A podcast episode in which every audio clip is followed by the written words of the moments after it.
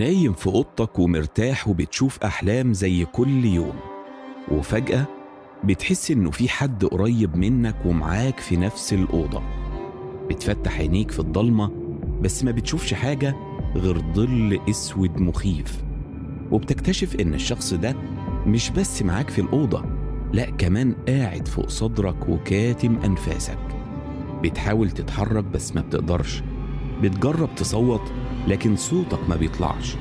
وفجأة كل ده بيختفي وبتتوقع إنك هتصحى من الكابوس اللي كنت بتحلم بيه.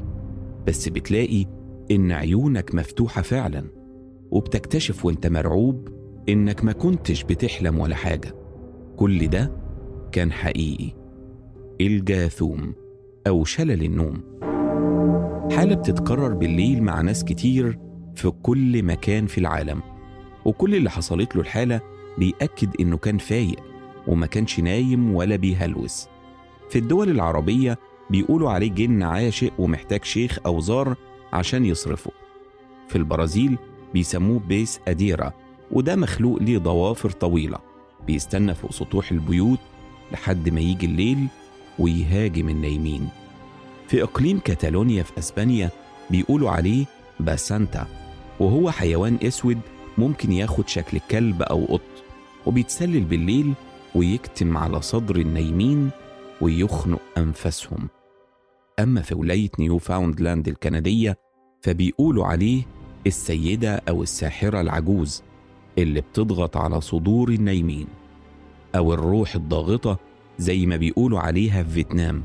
واليابانيين بيسموها حالة كاناشيباري وسببها تعويذة رماها الأعداء على الشخص عشان تقيد حركته أثناء النوم ويبقى كأنه مربوط بسلاسل معدنية. أما جارتهم تايلاند فبيقولوا عليه شبح فاي إم هو اللي بيطارد النايمين وبيستغل ضعفهم ويشل عضلاتهم.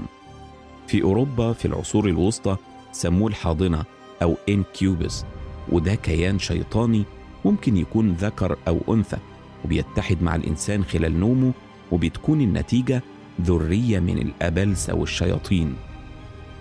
وتذكرت الحالة في كتاب مطرقة الساحرات وذكر المؤلف إن علاجها الاعتراف عند الكاهن ورسم علامة الصليب.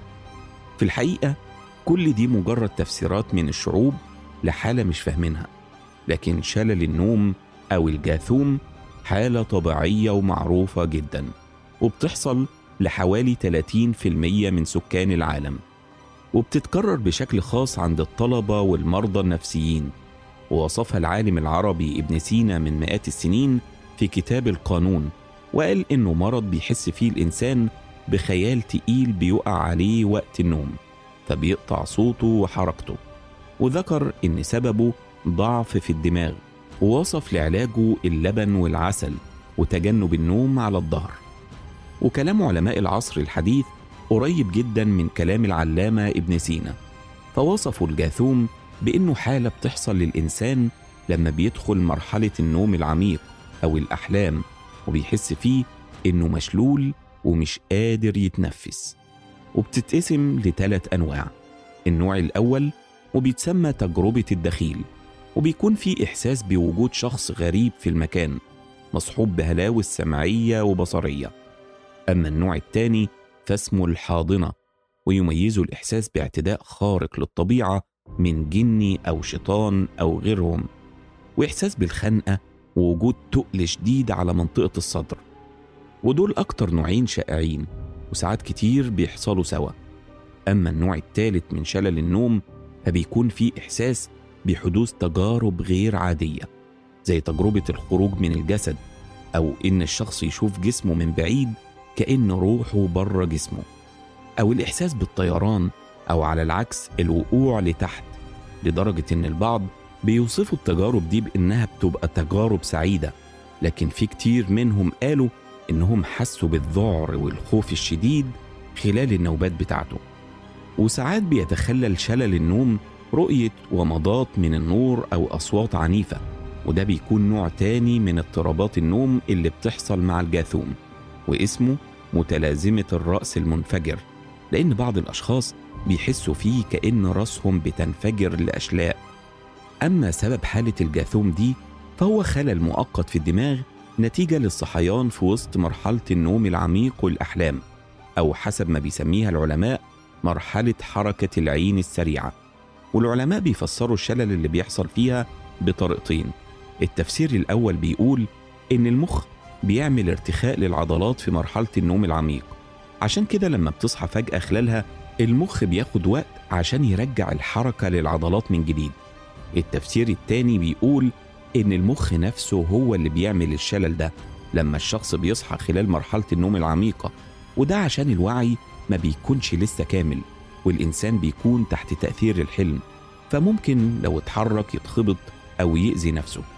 أما تفسير رؤية الهلاوس السمعية والبصرية فهي إن العقل بيكون لسه ما فاقش من مرحلة الأحلام وبيحصل اضطراب بين الحقيقة والحلم فبيحس الإنسان بخوف شديد وبيحاول المخ يوجد سبب للخوف ده فبيصنع شوية خيالات وهمية عشان تبرر إحساس الإنسان بالخوف.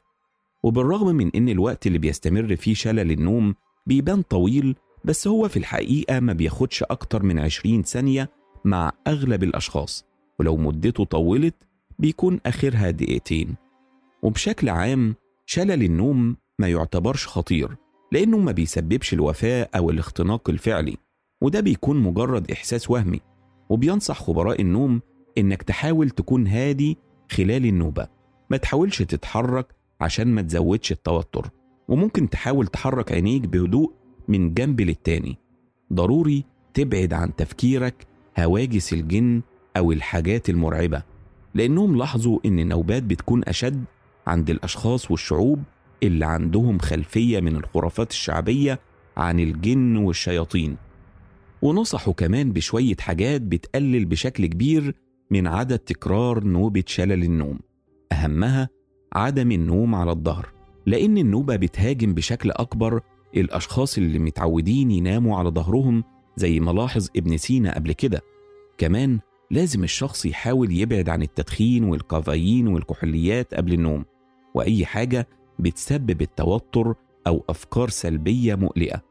كمان النوم في أوقات ثابتة مفيد بشكل كبير والنوم لعدد ساعات مناسب مش أقل من 8 ساعات تقريبا وممارسة الرياضة خلال اليوم وقبل النوم بمدة كافية. اتكلم كمان العلماء في مركز أبحاث النوم عن تمارين الاسترخاء وفايدتها الكبيرة وأبسطها بيكون أخذ نفس عميق وحبسه لثواني قبل إخراجه مع الزفير لكن إمتى نطلب مساعدة الطبيب؟ عادة بننصح بده في حالة تكرار النوبات بشكل كبير ومزعج وخصوصا لو بقت تؤثر على النوم بالليل وتخلي الشخص قلقان وخايف من النوم لأن في الحالة دي بيلاقي الشخص نفسه معرض إنه ينام كتير خلال النهار وساعتها بتكون حالة شلل النوم تطورت لحالة نوم قهري ومصدر خطورة الحالة دي إن المصاب بيها ممكن ينام في أي مكان وفي أي وقت ويعرض نفسه للخطر زي إنه ينام وهو باصص من بلكونة أو شباك أو هو بيسوق عربية. في الحالات دي بيوصف الدكتور بعض أدوية الاكتئاب لكن بجرعات بسيطة بتساعد على التخلص من القلق اللي هو المغذي الأول لشلل النوم.